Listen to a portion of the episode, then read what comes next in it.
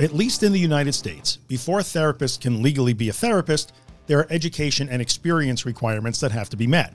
If you've been listening to the podcast for any length of time or following me on social media, you may know that I am a master's degree student in clinical mental health counseling, and that degree will ultimately lead to me being a licensed therapist in the state of New York.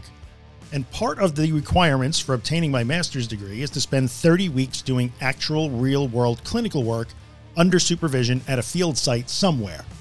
Now, I'm at that point of the program where I have to get that all ironed out. And to be completely honest with you, the process of seeking out field sites and sending out resumes and cover letters and arranging interviews is taking up quite a bit of my time. So I just wanted to pop in today to give you that little minor update and to let you know that because of that, there is no podcast episode this week. But that doesn't mean that there's nothing. If you're following along with Josh Fletcher and I on the Disordered podcast, this coming Friday, we are releasing an episode on distraction and whether or not it's good for anxiety. Does it work or should you avoid it?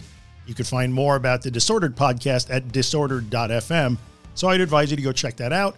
And of course, this is an opportunity to either take a break with me, which is perfectly okay and sometimes can really help in recovery, or check out any of the back catalog of 200 and something other episodes of this podcast that I've recorded over the last, oh, eight years or so. So, anyway, no podcast episode this week.